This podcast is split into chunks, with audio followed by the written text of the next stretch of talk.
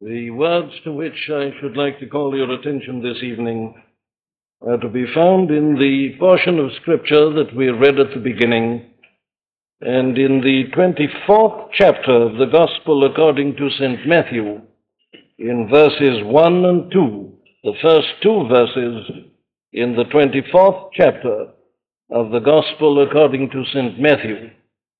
And Jesus went out and departed from the temple.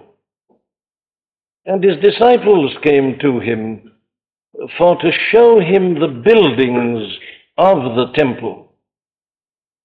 And Jesus said unto them, See ye not all these things? Verily I say unto you, there shall not be left here one stone upon another that shall not be thrown down. While fundamentally, of course, it is true to say that the state of the world and of mankind in sin is always the same, it is nevertheless equally true to say that history shows very plainly and clearly that different eras and epochs different periods in the long history of the human race accentuate and emphasize certain different aspects of this one great common and universal problem. Now, that is something I say that surely must be abundantly plain and clear to all of us from a mere superficial reading of history the great, common, universal, constant need, and yet the obvious variations.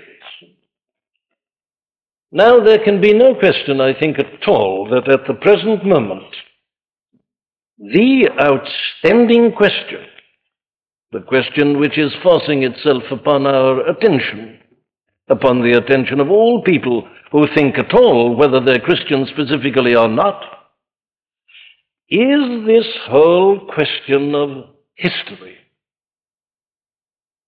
The question of the story of the human race.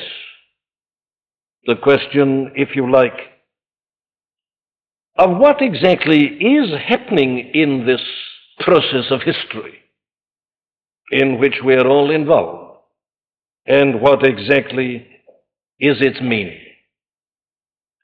This, I think, above all the other problems, and there are many others as we all know, but this, I think, you'll all agree, is the outstanding problem.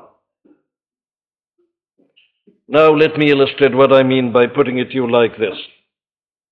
This is an age, surely, above everything else, of a transition, an age of change an age of mighty convulsions and violent movements. It's an age which is characterized by the changing of orders, changes which affect the nations politically, economically, industrially, and in every other respect. Compare, for instance, or contrast, rather, this uh, time in which we live, this present age, this present moment, with uh, what obtained, say, a hundred years ago. Think of those halcyon days, as they're generally called, and rightly called, of that mid period in the reign, that long reign of Queen Victoria. How settled everything seemed to be. How safe there had been, it's true, the Napoleonic Wars, but they had ended in 1815, and having got rid of that particular problem, it did indeed look as if the world was going to settle down into a condition of settled peace. And as far as people could make out, there was nothing that could possibly disturb this. The orders seemed to be settled, and the whole world seemed to be in a kind of peace. Well, now compare and contrast all that with the days in which you and I live, and you see the contrast immediately. Everything today seems to be in the melting pot. The whole world seems to be upside down.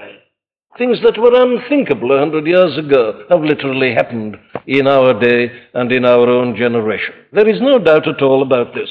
Everybody's agreed about this. We are living in one of the great climactic periods of history where everything, as it were, is, as I say, thrown into the melting pot again. And men and women are beginning to ask and to wonder what is coming out of it all? What is the meaning of it all? What is this process in which we seem to be involved? And I put it like that deliberately for this reason. It is so evident and clear that we as human beings are involved in a process. Nobody claims that what is happening is being directed by men. Men are used, of course, as instruments. But what is happening today is not the result of some human planning.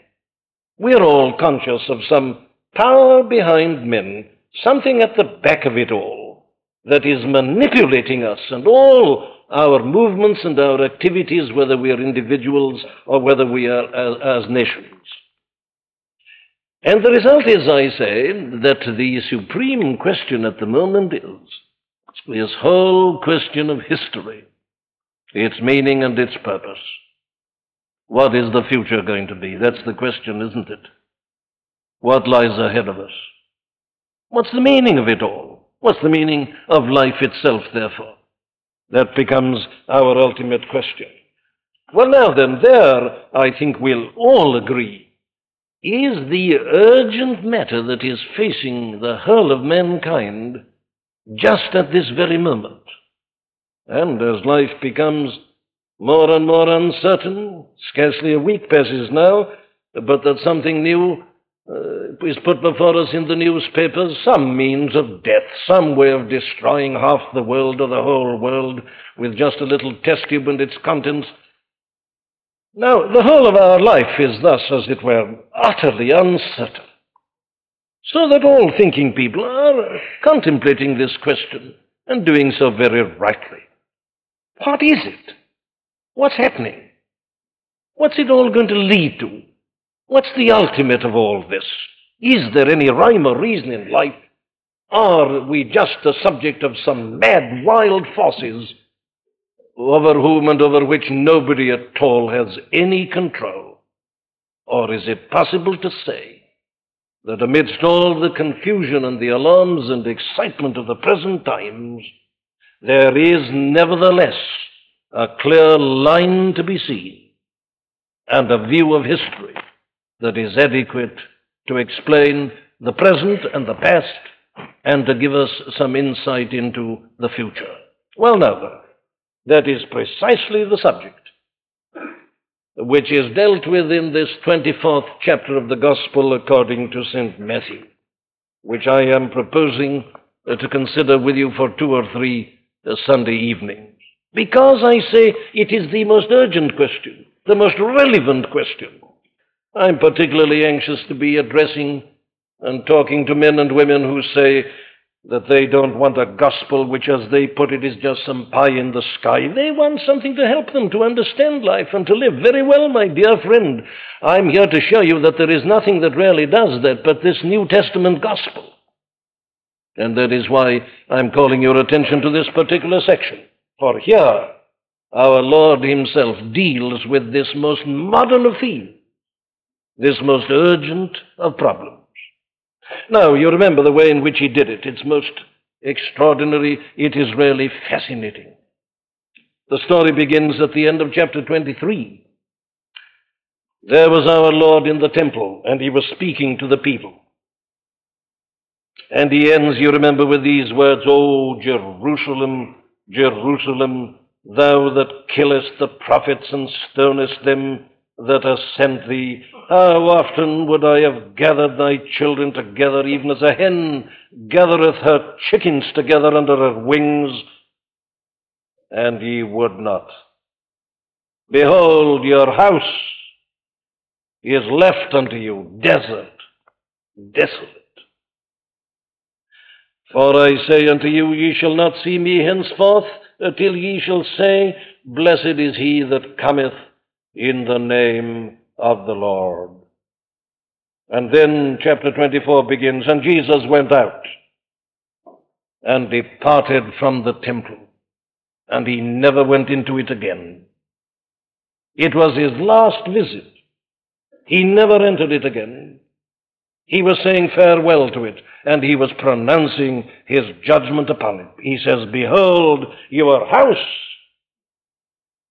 is left unto you, desolate. And then, as he walks out of the temple and walks away from it, we are told that his disciples, who had been with him, of course, but were walking behind him, they rushed on to him and said, Wait a moment, Master. His disciples came to him for to show him the buildings of the temple. And they were magnificent buildings, as I'm going to indicate to you. They pointed, they said, Look here, look at the, look at the buildings. What are you saying? They said, Did we understand you correctly when you said that uh, this building is going to be a desert? It's going to be made desolate, but uh, Master, just look at them. And they indicated the greatness and the grandeur and the magnificence of the buildings. And then our Lord said unto them, See ye not all these things, the very things that they were indicating to him? Verily, I say unto you, there shall not be left here one stone upon another that shall not be thrown down.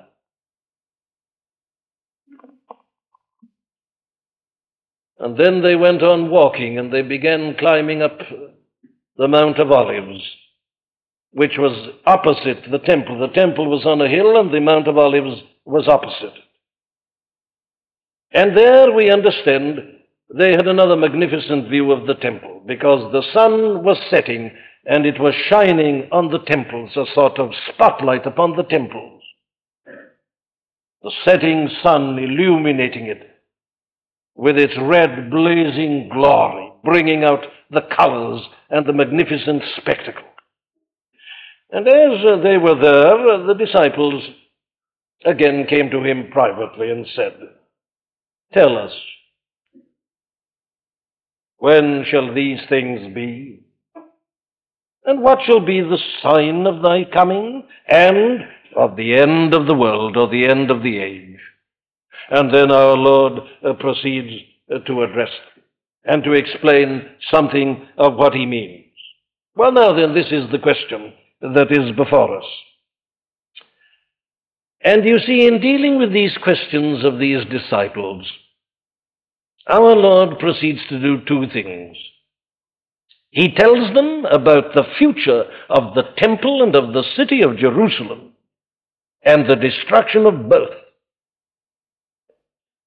And then he goes on to say that that is but a kind of small picture of what is going to happen eventually to the whole world when He comes back again into the world at the end of the age. In other words, what we've got here is this. We've got our Lord and Savior Jesus Christ looking into the future, making a prophecy, indicating the course of history and especially dealing with the end of history. Now, surely there was never a statement in the scripture that was more directly opposite to our present condition than just this very matter that we are looking at. In this age of bewilderment and confusion, here is a statement that surely demands our most urgent attention. And as I have been saying already, I would say again, surely, my dear friends, as we feel increasingly the uncertainty of our life in this world, the precariousness of our whole hold upon life, and the dread possibilities that are confronting us, which make us say we are here today and gone tomorrow, and when men who are far removed from Christianity are talking about the end of the world, the final explosion that's going to destroy everything, and mankind committing mass suicide as we are in such a situation, what can be of greater value to us or more urgently important for us than to consider this tremendous statement. Now, this, this statement that is recorded in this 24th chapter of Matthew's Gospel is notoriously an extremely difficult one. Because in this one statement, our Lord deals with the two subjects. He deals with the destruction of Jerusalem and the temple. He also deals with the end of the age. And there are times when it's almost impossible to tell which of the two things he has most prominently in his mind. Fortunately for us, that rarely doesn't matter, because what he certainly is teaching is this that it is the same principle that works in the one as in the other. The destruction of Jerusalem and the temple is, as I say, a pale adumbration, a foretelling of this final cataclysm and destruction which is to come with respect to the whole world. Very well. There are certain things in this chapter which are not plain and clear. I'm not going to direct your attention to them. This is no time for theorizing. There are people who understand it all. They can explain everything. Well, I don't envy them because I know they're wrong. And we are told not to do the very thing they do. I'm not going to deal with these things. This is no time, I say, for speculation. I'm concerned about what our Lord Himself was so clearly emphasizing, namely the big principles that govern both events and that really indicate to us the way to live in such a period of transition and uncertainty, with judgment in the very air and the whole of life so precarious. Very well. Now then, this evening, I want to look at what we may call the introduction to all this. And it is to me a most fascinating thing. The very introduction to this incident, which we have in these two verses, the first two verses, it seems to me is a very perfect portrayal of the gospel of Jesus Christ coming to the world, coming, if you like, to the modern men. I see the modern world represented very perfectly by these disciples. How often did they take up that role? They did it quite unconsciously. Thank God for the Gospels with their details. How frequently did these disciples make fools of themselves by asking ridiculous questions? Thank God they did, and that we know they did because we are equally foolish, and we ask exactly the same questions today. Here they are then, and they represent, I say, the modern men, if you like, the world, listening to the gospel. The gospel is spoken by the Lord Jesus Christ himself. And what is the effect of the gospel upon them? There's no difficulty about answering that question, is there? The effect of the gospel upon them is to surprise them, is to amaze them, is to astonish them. He seems to be saying things that are incredible things that are impossible, things that surely are beyond the very bounds of the remotest possibility. Here he is in the temple, you see, and he looks at it and he says, You behold, your house is left unto you desert, desolate. Desolate, they say. These buildings, the temple, the thing is impossible. Master, they said, have another look at them. Realize what you're saying. And on he speaks, and the more he says, the more amazed and astonished they are. Oh, I'm stopping with this just for a moment in order, you know, just to say this very simply. If the gospel of Jesus Christ hasn't come to you as a surprise, you've never heard it, you don't know it. It's the most astonishing thing in the world. It's unlike everything we've ever heard or anything we ever shall hear. This gospel is so essentially different from everything we've ever thought or expected or imagined or anticipated that when we first hear it, we say, This is impossible, it can't be. But such it is. And the surprise and the astonishment of these disciples, which led them to put their questions, is the surprise of every human being that realizes for the first time exactly what the gospel is saying. Very well, what does it say? What is the cause of the surprise? What is there about this that is so amazing? I think I can put it to you in the form of three principles. The first principle is this the gospel amazes us and astounds us because, in the first place, it pronounces the doom and the destruction of all that man regards as great. That's its first pronouncement. The doom and the destruction of everything that man regards as great. Now, of course, that is what our Lord had been doing here with regard to these temple buildings. The disciples are listening to him. Behold, your house is left unto you desolate, desolate. And they say to one another, What's he talking about? What is this? His teaching used to be so wonderful, Sermon on the Mount, ethics excellent, and all his miracles, but now he's talking about the destruction of this. Let's go and point it out to him. Let's go and tell him. So they went to him and they said, See, look at the buildings of the temple. And you know, they were very wonderful. Mark, in his account of this incident, uh, describes the buildings like this. He says they were great buildings. And they were. They had been built out of wonderful white, strong stone. The measurement of some of these stones uh, were something like this.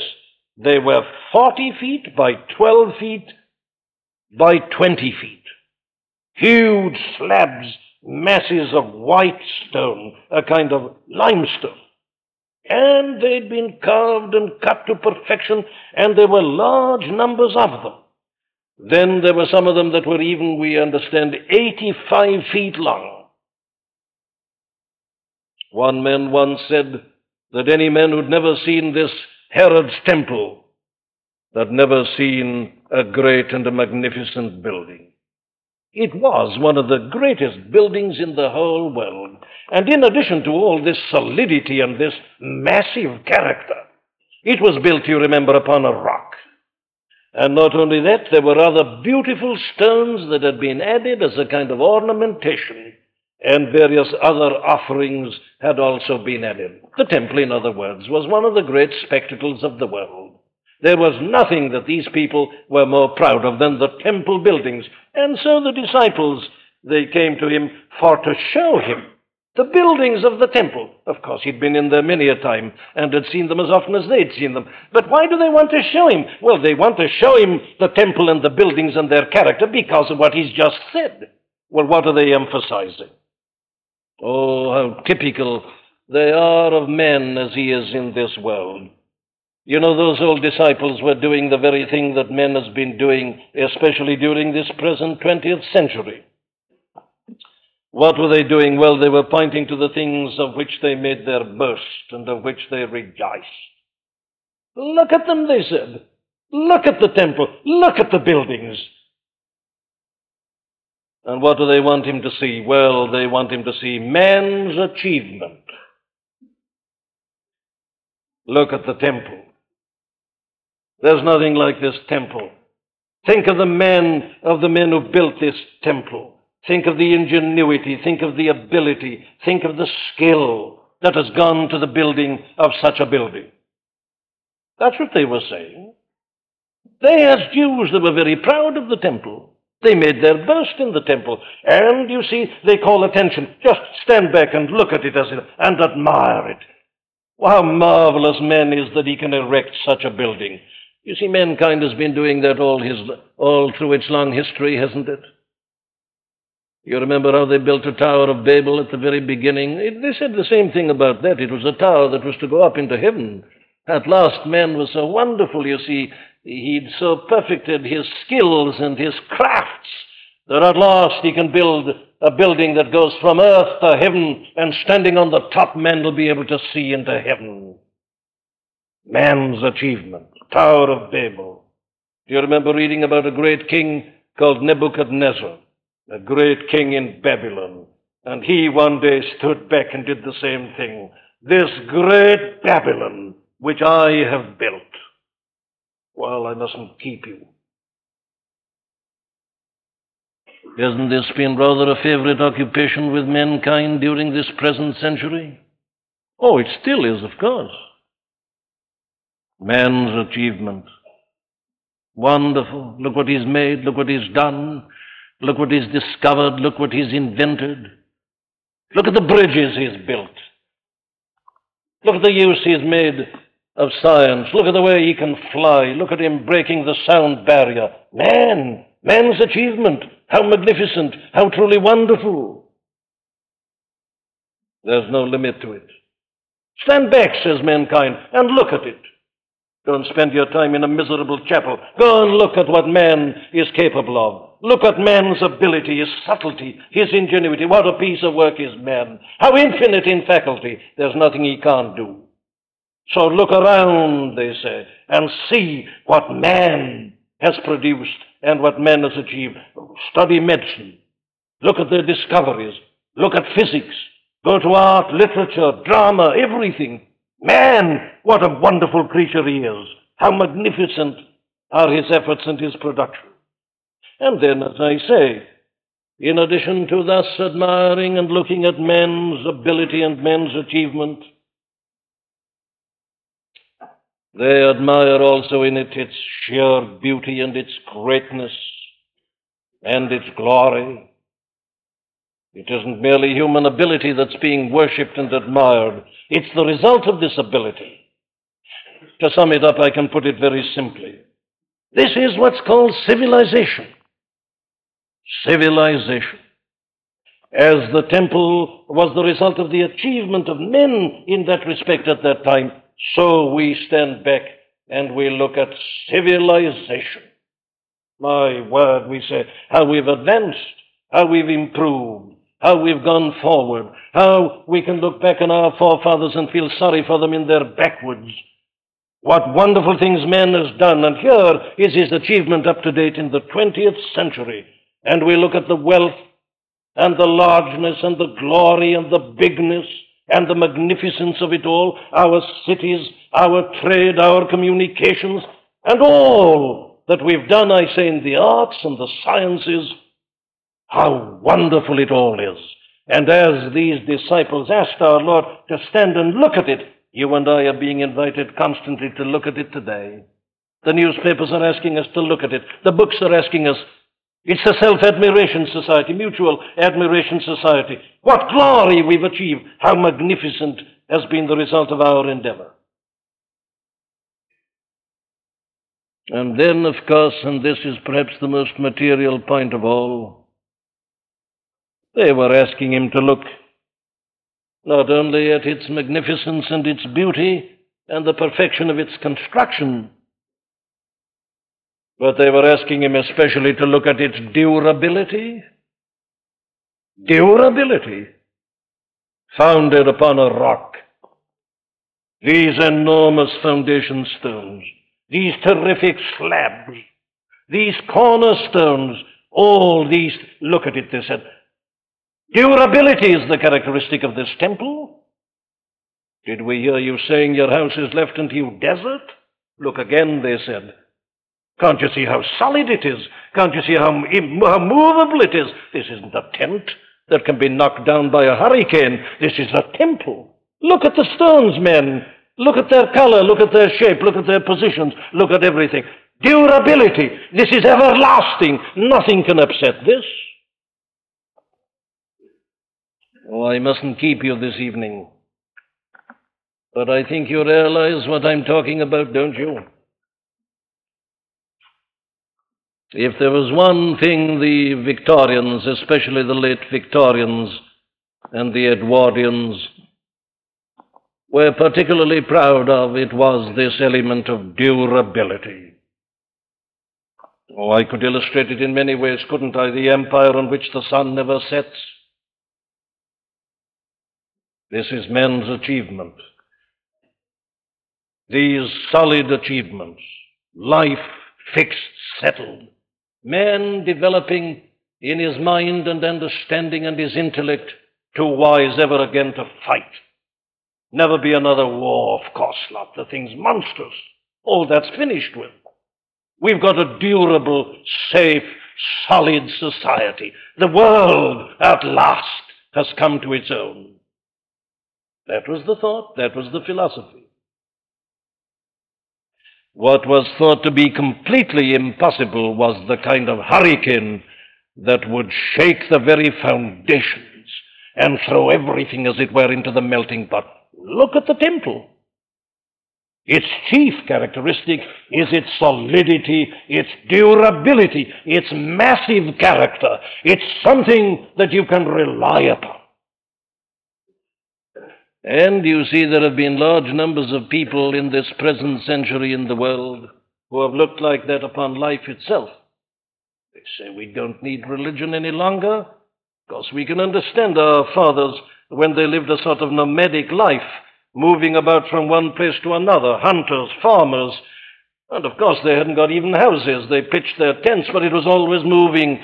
And then, you know, in that kind of condition with possibility of pestilences and storms and showers, well, life was rather uncertain and diseases, and you hadn't got public health and things like that uh, to put an end to germs and infections. Well, of course, it's very natural that people in that kind of primitive life uh, felt the need of somebody behind them, so they believed in gods and they asked their gods to bless them and to help them. And of course, it was very understandable. But now, We've got rid of all that, and we've settled down in life, and the whole thing is solid and durable. And we don't need God, and they turn their backs upon God. Why, acts of parliament could do what God used to do guarantee us a wage, guarantee us a house, guarantee us a hospital and treatment, guarantee us a burial, anything you like. Life's fixed, settled, solid, durable. Everything's all right. We've got nothing to do but to enjoy it. The solidity and the durability of the temple. And yet here is one who says, Yes, I am looking at them, and I ask you to look at them again. See ye not all these things? Verily I say unto you, there shall not be left here one stone upon another that shall not be thrown down. He said that, you know, about the actual temple itself. He was speaking primarily of the temple. But he didn't stop at that. He goes on to say, that's going to happen to the temple. And you know, he said, that's going to happen to the whole world. Everything that man worships as being durable and lasting and safe, it's going to be smashed. The world passeth away with the lust thereof. The kingdoms of the world and all their glory are passing away, he says. He, he puts it in great detail. You find it running as a theme right through the Bible. I simply give you one other quotation. Read your book of Revelation. And there you will find a word like this. Towards the very end of all, we are told there will be a great cry heard. And what will it be? It'll be this Babylon, Great Babylon is fallen. Babylon, great Babylon, the pride of the nations, the mistress of the kings. Babylon that's conquered everybody and seems to have mastered the whole universe. Babylon, great Babylon, is fallen and is become the dens of animals of various kinds and of descriptions. That is what our Lord is saying at this point. That all that man has put such confidence in, everything to which he has trusted apart from God, is going to be destroyed. It's doomed and its destruction shall be absolute and final. One stone shall not be left upon another. It will be utter desolation and final desert.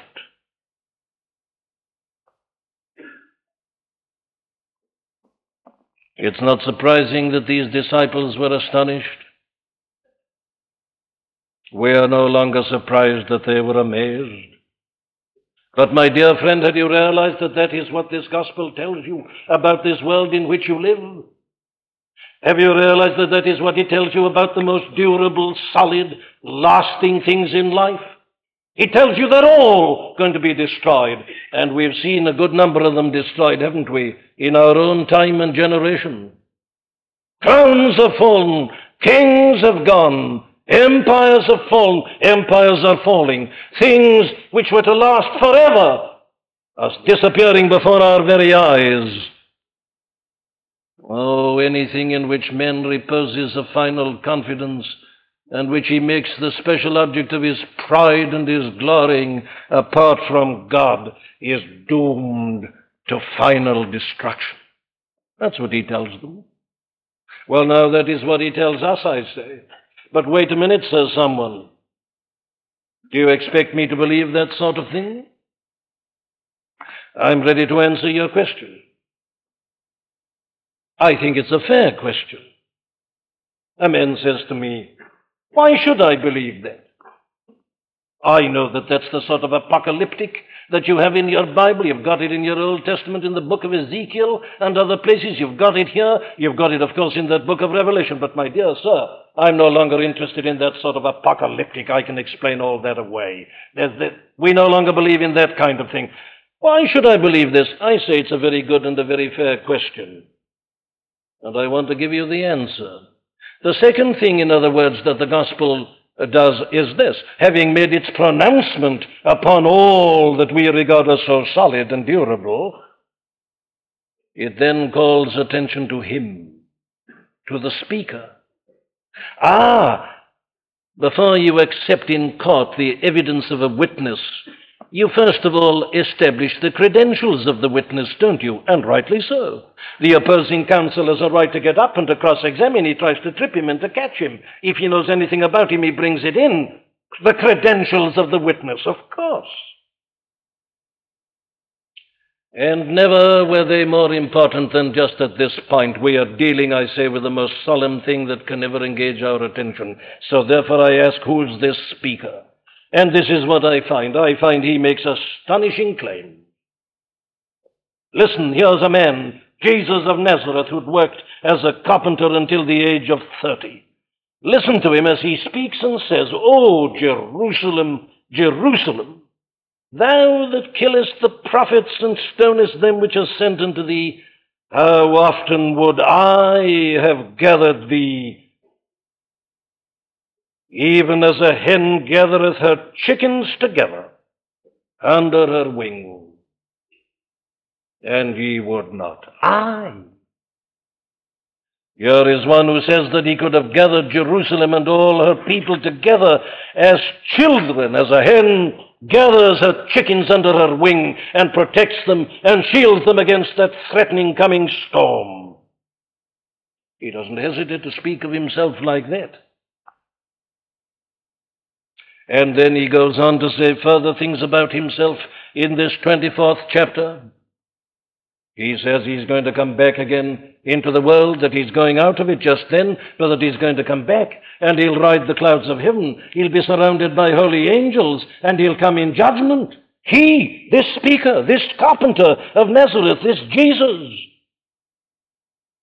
But this evening, I want to concentrate attention on one statement only that he makes. Have you noticed the confidence with which he speaks? Though he makes his preliminary statement and is challenged, as it were, by the disciples about what he said about that temple, they query it, they challenge it, they said, Have another look at it, look at it, it's too durable. What you're talking about, desert and desolation. Are you asking us to believe, they say, that this magnificent pile of buildings is going to be reduced to rubble and it is going to be plowed? Look again, they said, and still he not only makes his statement, but he repeats it with much greater force and certainty. There shall not be left here one stone upon another that shall not be thrown down. Why should I listen to this speaker? Well, I've got one reason that's more than enough for me forever. It is this. What he said on that occasion which was probably about AD 32, actually, literally happened in AD 70. That very temple by the Roman legionaries was razed to the very ground. It was utterly and entirely demolished. Not a stone was left upon a stone. It was reduced to rubble. The temple and Jerusalem were destroyed actually as a sheer fact of history. Some 38 years after our Lord had made this statement and this prophecy. Now, this is history, you see. We're dealing here with facts. This isn't a bit of fantasy. This isn't general teaching. Here is this speaker committing himself to an absolute statement. Even challenged, he repeats it. This massive, apparently eternal, everlasting, durable building is going to be so smashed that there won't be a stone upon a stone. It'll all be leveled to the ground. Ruination. Desolation. And what he said, though so utterly incredible to the disciples and to everybody else, though apparently so completely beyond the bounds of the wildest imagination and possibility, literally and actually happened. And therefore I say to you that if he's right about this, why shouldn't he be right about the other? The impossible happened here. Why shouldn't the impossible happen again? Don't you see indications and adumbrations of it at this present time? My dear friend, the thing to do is to look at this speaker, to see his word verified, literally, and then to draw the inevitable deduction. What he says about this, he says, is going to happen to the whole world. He's right here. What if he's right there? So that brings me to my last point on which I say but a word, which is this. What then is the real inner meaning and significance of what he did say and what he goes on to say in the whole chapter? I just give you headings. Here it is. What matters here, he tells us, is principles, not times and dates and seasons. The disciples did what so many of us are anxious to do, and they said, Tell us, when shall these things be, and what shall be the sign of thy coming and of the end of the world? He didn't give them an answer such as they wanted. They wanted a fixed date on a calendar. He didn't give it them. He tells us, he tells us in, in Mark's Gospel, chapter 13, verse 32, that he didn't know that only God knows. But you see, that isn't the important thing. The important thing is the principles that he lays down in his teaching. What are they? Well, here they are, and let me put them very simply. One, anything that becomes the object of our faith and of our worship and of our final allegiance will be destroyed, even though it should happen to be the temple of God Himself. You see, that was the whole tragedy of these Jews. That was the temple built for God. It was God who told them to build a temple where they might worship Him, where they might take their offerings and sacrifices and worship Him. It was God who commanded them to do that. And yet he's going to destroy the temple. Why? Because they'd worshipped the temple instead of God. Worshipping the magnificent buildings, worshipping the stones, worshipping its position, worshipping Jerusalem, worshipping themselves as a nation and as God's people. And the principle, therefore, is this anything that becomes the object of our worship, our faith, our adoration, will be destroyed, even though it be the temple of God. What are you worshipping? What are you trusting to? What are you living for?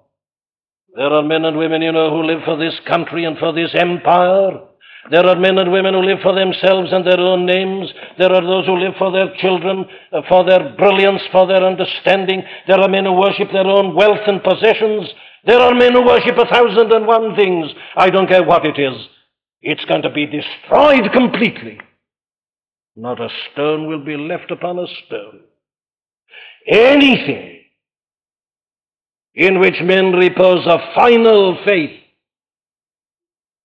will be destroyed before their eyes, and it will be a complete and a desolating destruction.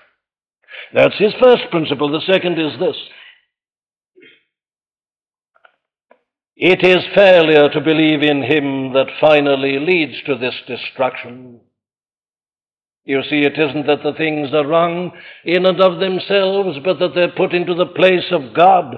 That's why he says, Oh, Jerusalem, Jerusalem, which art on the point of being destroyed, thou that killest the prophets and stonest them that are sent unto thee.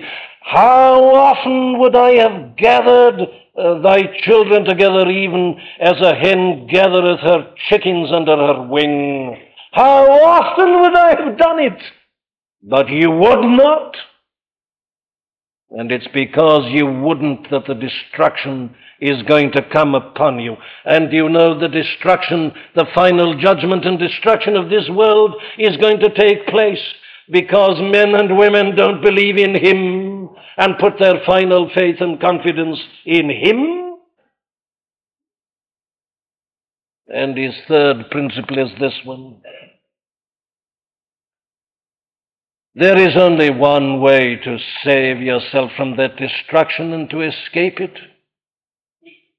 It is to believe in Him. Had Jerusalem believed in Him, she would never have been destroyed. How often there was the opportunity. He can save from the destruction that is coming. And He alone can do so. How often would I? But ye would not. O men, O women, living in this uncertain, desperate age, with death round the corner, we know not when it may come, not only to us individually, but to masses of us, and perhaps the whole world itself. Are you going to be involved in that final destruction? which is everlasting, remember, without intermission, without relief, without end. Are you going to be involved in that outside the face and the glory and the enjoyment of God? Are you? There's only one way to escape that. And that is to be unlike these people in Jerusalem. It is to believe in Him and to put your faith and trust and confidence in Him who says, as we shall see later on in this very chapter, Heaven and earth shall pass away, but my words shall not pass away. And the last thing I see here is this, and it's a wonderful lesson. The temple is going to be destroyed. But he doesn't seem to be very concerned about that. It doesn't break his heart that the temple is going to be destroyed. The Jews couldn't understand this. They were furious at this. The disciples couldn't understand. The temple destroyed this. Uh, what can we do? It is in the temple we meet with God. It is in the temple we take our burnt offerings and sacrifices and make our peace with God. If our temple is destroyed, what can we do? We are undone. No, no, he seems to say. The temple has served its purpose. The temple is to be destroyed. The temple will be destroyed. The temple can be destroyed. Why? I am the temple. The temple is no longer necessary.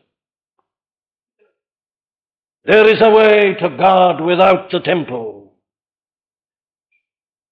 I am the way to God.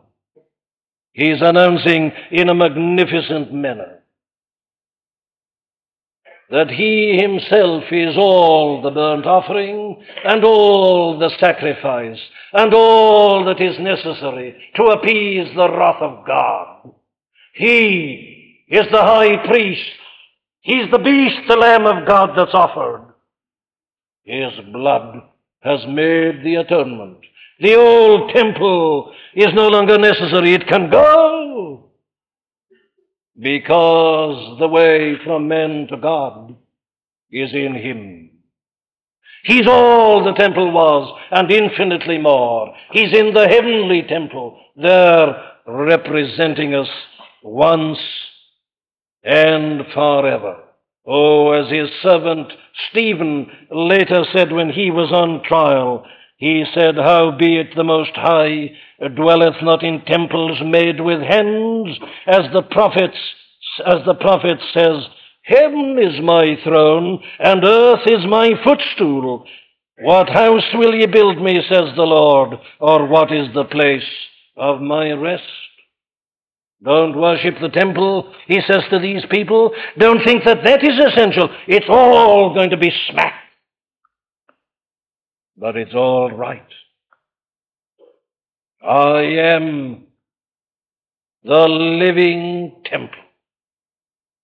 Come to me, and you'll be in the holiest of all, and you'll be in the presence of the living God.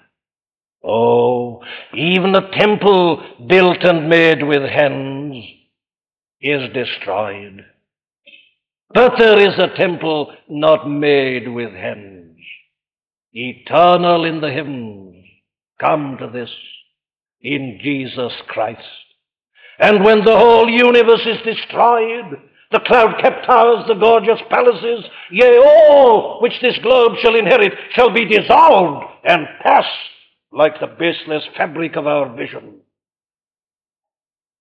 When the elements will have melted with fervent heat, and the whole cosmos is renovated and evil destroyed out of it. This temple will remain and abide. Heaven and earth shall pass away, but my words shall not pass away. Beloved friend, in the awful utter insecurity of these present days, have you looked at Him? I'm not asking you to look at a building. I'm not asking you to look at a temple. I'm asking you to look at Him, the Son of God, who tabernacled here on earth for a while and has taken human nature back with Him and is there in glory. Look at Him and have security. Realize that the final cause of all our ills is our failure to believe in Him and to believe in God through Him. But realize that you can escape the punishment and the disaster and the doom that are coming if you but see and believe that He came into the world to save you from it.